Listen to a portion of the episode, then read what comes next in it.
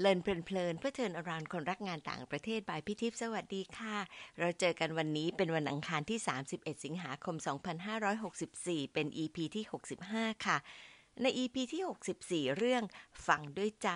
พี่ขอสรุปเอเซนสามเรื่องนะคะ เรื่องแรก ฝึกฟังจากการพูดในงานพิธีการทำให้ฝึกสติและความไวที่ต้องรับสถานการณ์ให้ทันท่วงที ข้อ 2. ฟังด้วยใจ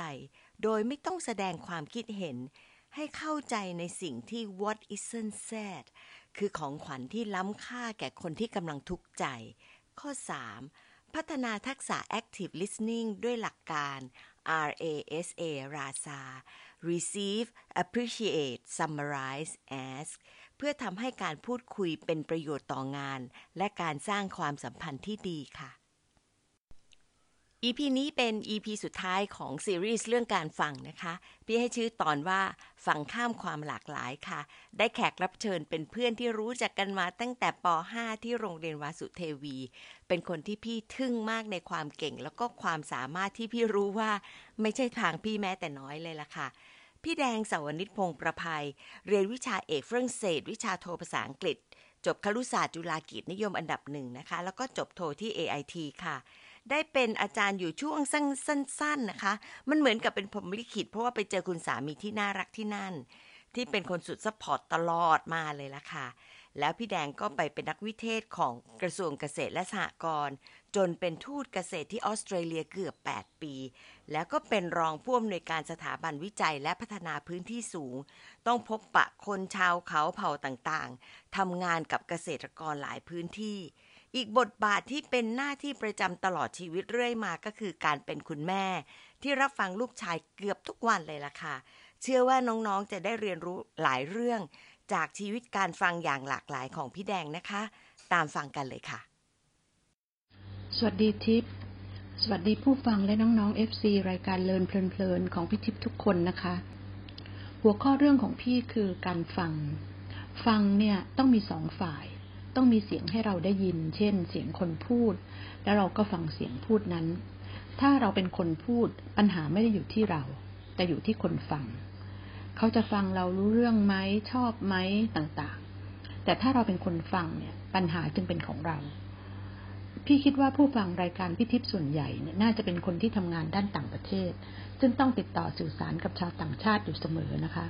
ซึ่งก็มีหลายชาติหลายภาษา แม้ว่าส่วนใหญ่เนี่ยเราจะใช้ภาษาอังกฤษสื่อสารกัน แต่ภาษาอังกฤษของแต่ละชาติก็ไม่เหมือนกัน ฟังง่ายบ้าง ยากบ้าง แม้แต่ชาติที่พูดอังกฤษมาตั้งแต่เกิดเนี่ย เช่นออสเตรเลีย ก็ยังฟังยากเลยว่าไหมมีหลายคำหลายประโยคเข้าใจเฉพาะในประเทศของเขา ดังนั้นเมื่อพี่ต้องไปออกโพสต์เป็นทูตเกษตรที่ออสเตรเลียเนี่ยแรกๆพี่ก็มีปัญหาในการฟังมาก ๆเลย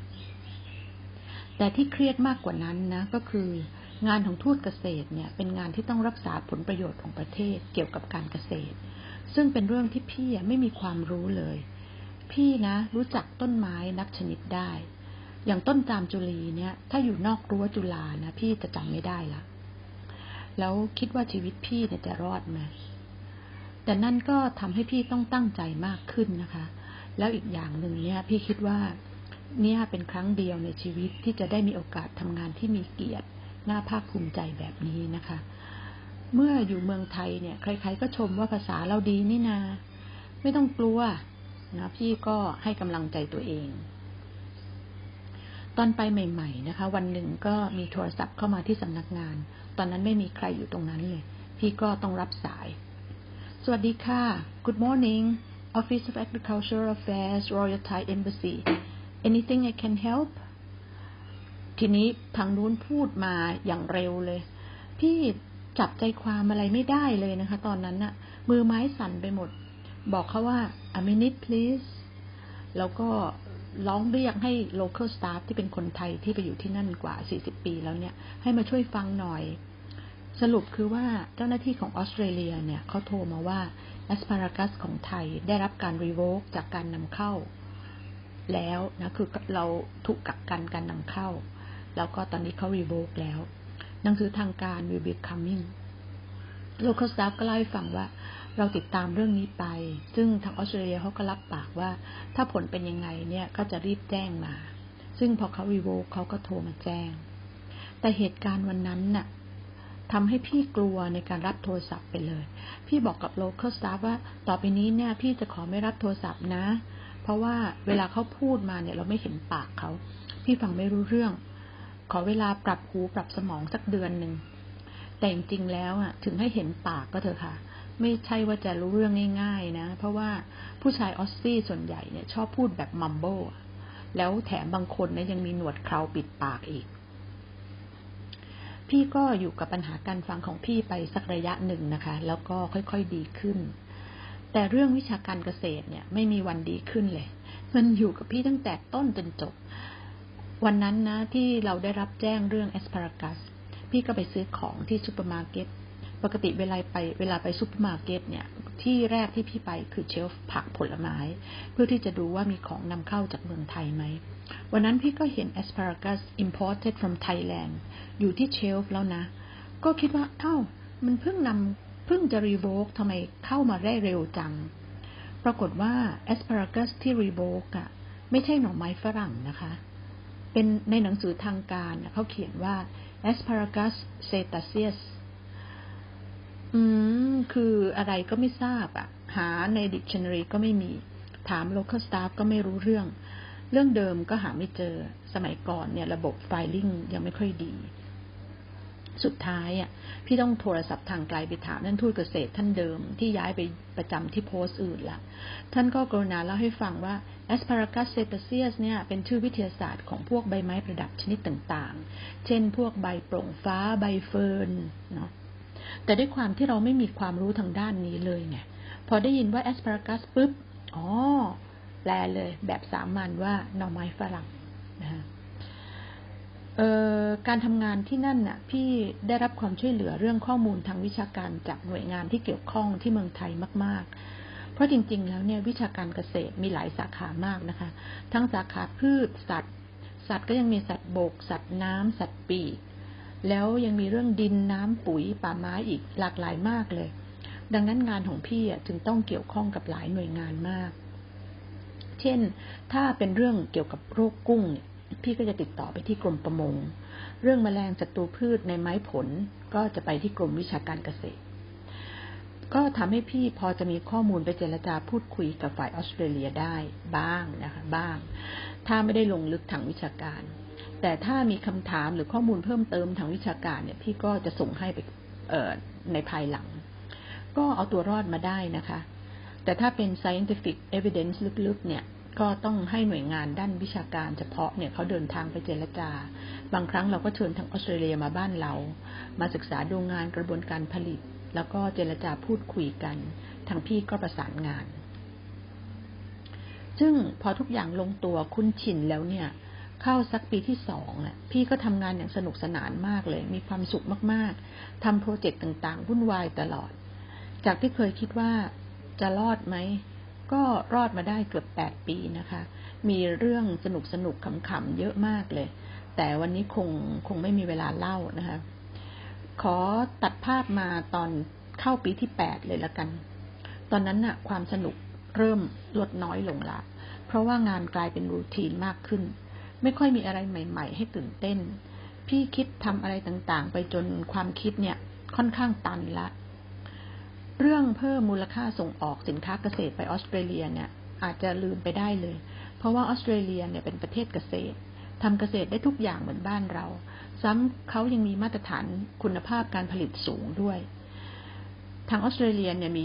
ภูมิอากาศตั้งแต่เขตหนาวทางตอนใต้ ไปจนถึงเขตร้อนชื้นทางเหนือที่ติดกับอินโดนีเซียนะคะพลเมืองของเขาก็มีไม่มาก เงื่อนไขการนำเข้าก็เข้มงวดมากเป็นอันดับต้นๆของโลก ซึ่งข้อนี้สำคัญ เราใช้เป็น reference ได้ แปลว่าสินค้าตัวไหนที่นำเข้าออสเตรเลียได้เนี่ยแสดงว่าคุณภาพได้มาตรฐาน ส่วนโวลุ่มการตลาดก็เป็น another issue อีกอย่างหนึ่งที่ได้จากออสเตรเลียก็คือเรื่องวิชาการเกษตร เพราะว่าอย่างที่บอกเขาเป็นเกษตรก้าวหน้า และด้วยภูมิอากาศที่คล้ายกันในตอนเหนือของไทยเนี่ยออตอนเหนือของของออสเตรเลียนะคะ ก็หลาย ๆ อย่างเราก็นำมาใช้กับบ้านเราได้ ตอนที่สถาบันวิจัยและพัฒนาพื้นที่สูงชวนให้พี่มาทำงานด้วยตอนนั้น เออพอดีจังหวะมันได้เลย พี่กำลังรู้สึกไม่ค่อยสนุกอยู่แล้ว พอได้พูดคุยกัน พี่ก็คิดว่าพี่น่าจะทำอะไรที่นี่ได้พอสมควรนะคะ ก็เลยตัดสินใจลาออกจากกระทรวงเกษตร ตั้งแต่ปี 2010 แล้วก็ย้ายมาอยู่ทำงานที่เชียงใหม่ ก็ถือเป็นงานใหม่มาก ๆนะคะ ที่นี่เราทำงานบนดอยสูงๆของประเทศนะกับคนบนพื้นที่สูง ซึ่งส่วนใหญ่เป็นชาวเขามากกว่าสิบชนเผ่า ส่วนใหญ่เอออย่างเด็กรุ่นใหม่เนี่ยก็จะพูดและอ่านภาษาไทยได้ แต่แม่อุ้ยพ่ออุ้ยเนี่ยบางส่วนยังพูดไทยไม่ชัด บางส่วนนี่พูดไม่ได้เลย อาชีพหลักคือการเกษตร เห็นไหมพี่ก็หนีไม่พ้นงานด้านการเกษตรอีกอะจน บางทีพี่แอบคิดดัง ๆ อยู่บ่อยๆนะว่าถ้ามีกล้องโทรทัศน์ส่องอนาคตได้นะ ตอนเข้ามหาวิทยาลัยเนี่ย พี่จะเลือกเรียนเกษตร ชีวิตพี่น่าจะรุ่งกว่า งานหลักของเราคือการส่งเสริมอาชีพให้ชาวเขาปรับเปลี่ยนการทำการเกษตรแบบเดิมๆนะคะ ที่ให้ผลตอบแทนไม่ดี แนะนำให้เขาปลูกพืชทางเลือกชนิดใหม่ๆ สอนเทคนิคการปลูกการดูแลต่างๆ ซึ่งพี่ไม่ได้ทำเรื่องสิ่งเหล่านี้หรอก เพราะว่าไม่มีความรู้ เรามีเจ้าหน้าที่ประจำอยู่ในพื้นที่ แล้วก็มีนักวิชาการเกษตรคอยขึ้นไปให้ความรู้คำแนะนำพี่เนี่ยจะอยู่ในฝ่ายให้การสนับสนุน ซึ่งก็ต้องเข้าใจลักษณะการทำงานให้ชัดเจนนะคะ ต้องเข้าใจโครงการต่างๆ ที่ลงไปในพื้นที่ ต้องเข้าใจพื้นที่ที่เราไปทำงานออพี่ฟังเยอะมากนะคะ ต้องฟังจากทุกทุกส่วน รับฟังปัญหาข้อจำกัดทั้งของเจ้าหน้าที่และชาวบ้าน ว่าเขาขาดอะไรต้องการอะไรเพิ่มเติม สิ่งที่พี่ได้เรียนรู้จากออสเตรเลียเนี่ย รวมทั้งการมีเครือข่ายในต่างประเทศพอสมควร ก็ทำให้พี่ได้นำมาใช้ที่นี่ ต้องก็ต้องขอขอบคุณโอกาสและประสบการณ์ในช่วงนั้นด้วยนะคะแต่จริง ๆ เนี่ยสำหรับคนที่ไม่มีพื้นฐานอย่างพี่นะ ก็เข้าใจอะไรได้ไม่รวดเร็วนักหรอก ซ้ำก็ยังไม่ค่อยรู้บริบทของพื้นที่สูงมาก่อน โอเค พี่อาจจะเคยไปเที่ยวทางภาคเหนือหลายจังหวัด แต่ว่าที่ที่ไปเนี่ยมันเป็นสถานที่ท่องเที่ยว เราไม่ได้เห็นชีวิตความเป็นอยู่ที่แท้จริงของชาวบ้าน ไม่ได้ ไม่ได้เห็นว่าเขามีปัญหา มีความเป็นอยู่ยังไงจริง ๆ นะคะ แต่ว่าพี่ไม่ได้เห็นว่าตรงนั้นเป็นปัญหานะงานที่นี่เนี่ย ยิ่งยิ่งเรียนรู้ยิ่งเข้าใจ ยิ่งเห็นเนี่ย พี่เริ่มสนุกมากขึ้นทุกวัน มันมีแรงขับในใจเยอะมาก ใช้ความคิดเยอะ ว่าเราจะทำอะไรมีเรื่องอะไรเออต้องไปติดต่อกับใคร ดอยสูงของเราเนี่ยคนบนโน้นนะ คนชาวเขาบนโน้นเนี่ย เป็นอะไรที่ unexpected มาก amazing จริง ๆ หลายอย่าง unseen ถ้าไม่ได้มาทำงานที่นี่เนี่ย พี่จะไม่รู้เลยว่าประเทศไทยเนี่ยมีแบบนี้ด้วยนะก็ถือว่าเป็นความโชคดีนะคะอย่างยกตัวอย่างดอยปุยเนี่ย น้องๆหลายคนเคยที่ที่เคยไปเชียงใหม่เนี่ยก็น่าจะเคยไปเที่ยวมาแล้วนะพี่เองก็เคยไปหลายครั้งก่อนหน้านี้ แต่ตรงที่เราไปเนี่ยมันคือแหล่งท่องเที่ยวเออน้องๆทราบไหมว่าพอลงเดินจากตรงนั้นเป็นนิดเดียวนะเราจะเจอถนนแคบๆขนาดรถสวนกันไม่ได้ ยิ่งหน้าฝนนะ ยิ่งขึ้นลงลำบาก ทางแคบลื่นแล้วก็ชันมาก พอลงไปข้างล่างเนี่ย เราจะเจอหมู่บ้านชาวมงดอยปุยเป็นที่อยู่ของคนที่เขาขายของข้างบนน่ะ ครอบครัวของเขาพ่ออุ้ยแม่อุ้ยเนี่ยยังทำการเกษตร ปลูกผักปลูกผลไม้ ปลูกสตรอเบอรี่อยู่ข้างล่าง เอาขึ้นมาขายข้างบน ซึ่งจริงดอยปุยเนี่ยยังโชคดีนะที่อยู่ใกล้สถานที่ท่องเที่ยวอยู่ใกล้ตัวเมือง ก็จึงไม่ค่อยมีปัญหาเรื่องตลาด ปัญหาของเขาน่าจะเป็นเรื่องคุณภาพ มาตรฐานความปลอดภัยของผลผลิต แต่เรายังมีดอยอื่นๆ อีกมากเลยที่เข้าไปทำงาน อยู่ห่างไกลธุรกันดารหลายแห่งอยู่ตามชายขอบที่มีปัญหาด้านความมั่นคง งานที่เชียงใหม่เนี่ย แม้ว่าจะเป็นงานเกษตรเหมือนกับที่ออสเตรเลียนะแต่ว่าแตกต่างกันมาก ๆเลย งานที่ออสเตรเลียเนี่ยเป็นงานเกี่ยวกับสินค้าเกษตรที่สวยงาม ผูกโบ พร้อมขายพร้อมกินแล้ว หน้าที่ของเราคือทำยังไงจะพิสูจน์ว่า สินค้าของเราดีมีคุณภาพได้มาตรฐาน จนเขายอมให้เรานำเข้า แต่ที่นี่เป็นงานเกษตรในพื้นที่ของชาวบ้าน เป็นเรื่องการผลิตสิ่งที่เกิดจากผืนดินน่ะผลิตยังไงอะให้ได้สินค้าดีมีคุณภาพ ได้มาตรฐานตามที่ตลาดต้องการ เห็นไหมมันเหมือน reverse กันน่ะซึ่งตรงนี้ทำให้พี่ได้ความคิดหลายอย่างมาก ๆ ยกตัวอย่างอย่างหนึ่งที่พี่ทำจากการที่พี่มีเครือข่ายในต่างประเทศ อย่างที่เล่าไปตอนต้นนะคะออสเตรเลียเนี่ยเป็นประเทศเกษตร มีมาตรฐานการผลิตปลอดภัยสูงมากออสเตรเลียเองเนี่ยจะมีผู้เชี่ยวชาญเก่งๆทางด้านนี้เยอะ ถ้าชาวบ้านของเราอะผลิตสินค้าเกษตรที่มีคุณภาพปลอดภัย from farm to table นอกจากตัวคนปลูกจะปลอดภัยแล้วเนี่ยผู้บริโภคก็ปลอดภัยด้วย รวมทั้งทรัพยากรธรรมชาติสิ่งแวดล้อมดินน้ำป่าก็ไม่ถูกทำลาย จะเป็นการเพิ่มมูลค่าให้กับสินค้าได้มากขึ้น ตลาดก็ต้องการมากขึ้น พี่ทำโครงการเชิญผู้เชี่ยวชาญด้านการผลิตพืชในระบบปลอดภัยจากออสเตรเลียมาไทย มาให้คำปรึกษาแนะนำเจ้าหน้าที่และเกษตรกรของเรา เติมเต็มสิ่งที่เขายังขาด แนะนำสิ่งใหม่ๆ เทคโนโลยีใหม่ๆ เพื่อปรับปรุงงานให้ดีขึ้น ก่อนหน้าที่จะมีโควิด เนี่ย พี่ก็เชิญมาทุกปีนะคะ อย่างต่อเนื่อง ซึ่งพี่คิดว่าสิ่งเหล่านี้เนี่ยจะเป็นการเปิดโอกาสให้ทั้งเจ้าหน้าที่และเกษตรกร ได้พบปะพูดคุยกับผู้เชี่ยวชาญ เฉพาะด้านแบบ first hand เลย ที่เข้ามาหาที่บ้านถึงบ้าน อาจจะมีปัญหาด้านการสื่อสารนะเราก็ใช้ล่ามช่วย อีกอย่างหนึ่งการพาพวกเขาไปศึกษาดูงานในสถานที่ต่างๆ ทั้งในประเทศและต่างประเทศ ก็เป็นการเปิดโอกาสอย่างอย่างหนึ่งที่ดีมากๆ ให้เขาได้เห็นได้เรียนรู้กับตาตัวเอง เช่นไปเห็นว่าที่ญี่ปุ่น เกาหลี จีน หรือออสเตรเลียเนี่ยเขาทำการเกษตรกันยังไง เกษตรอินทรีย์ในเดนมาร์กหรือในออสเตรียเขาเข้มงวดจริงจังกันแค่ไหน เป็นการสร้าง inspiration ที่ดีมากๆนะคะ ซึ่งพี่ก็จะติดต่อเครือข่ายในต่างประเทศของพี่เนี่ย ให้ช่วยประสานการศึกษาดูงานให้ โครงการนี้ก็ทำมาหลายปีต่อเนื่องนะคะออพอมีโควิดก็ต้องหยุดไป จริง ๆ เรื่องภาษาที่นี่นะคะ ตอนที่พี่มาทำงาน ก็มีปัญหาเหมือนกันนะ แต่อาจจะไม่มากเท่าที่ออสเตรเลีย เพราะว่ายังไงก็เป็นภาษาไทย แต่ถ้าขึ้นดอยไปฟังพี่น้องชาวเขาพูดเนี่ย ก็ไม่ค่อยเข้าใจ พี่จะมีน้องๆ เจ้าหน้าที่ในพื้นที่คอยช่วยแปลให้ จริง ๆ ภาษาเหนือหรือที่เรียกว่ากำเมืองเนี่ย เป็นภาษาที่เพราะมากนะคะ นุ่มนวล พี่ฟังเข้าใจได้ดีพอควร เพราะว่าน้องๆที่ทำงานเนี่ยเขาอู้กำเมืองกัน ฟังไปฟังไปก็เข้าใจมากขึ้น พูดได้หลายคำอยู่เหมือนกัน ซึ่งพี่ก็ชอบฝึกนะอู้กำเมือง แต่ลิ้นแข็งอะสำเนียงไม่ได้ มาพูดที่บ้านทีไรนี่โดนโดนล้อทุกที ก็มีเรื่องขำๆนะคะ เมื่อมาทำงานใหม่ๆเนี่ยพี่ไปประชุมที่จังหวัด เขาแจกเอกสารการประชุม ช่วงหนึ่งคนที่กำลังเสนอเขาก็บอกว่าให้ดูปักกระตือนหน้าแปดน้องที่ไปด้วยเนี่ย เห็นอาการงงของพี่ต้องมาช่วยแปลให้ น้องๆที่ฟังอยู่รู้ไหมว่ามันแปลว่าอะไรปักกระตือนแปลว่า หนังสือหรือตำรา คือคนที่ประชุมเนี่ยเขาให้ดูตำราหน้าดูเอกสารหน้าแปดพี่ก็ มีเรื่องหลุดๆเกี่ยวกับภาษาเยอะเหมือนกันนะคะ ก็ก็สนุกดี ถ้าบอกว่าพี่เป็น working woman ก็น่าจะได้นะ แต่ในขณะเดียวกันพี่ก็ดูแลครอบครัวด้วย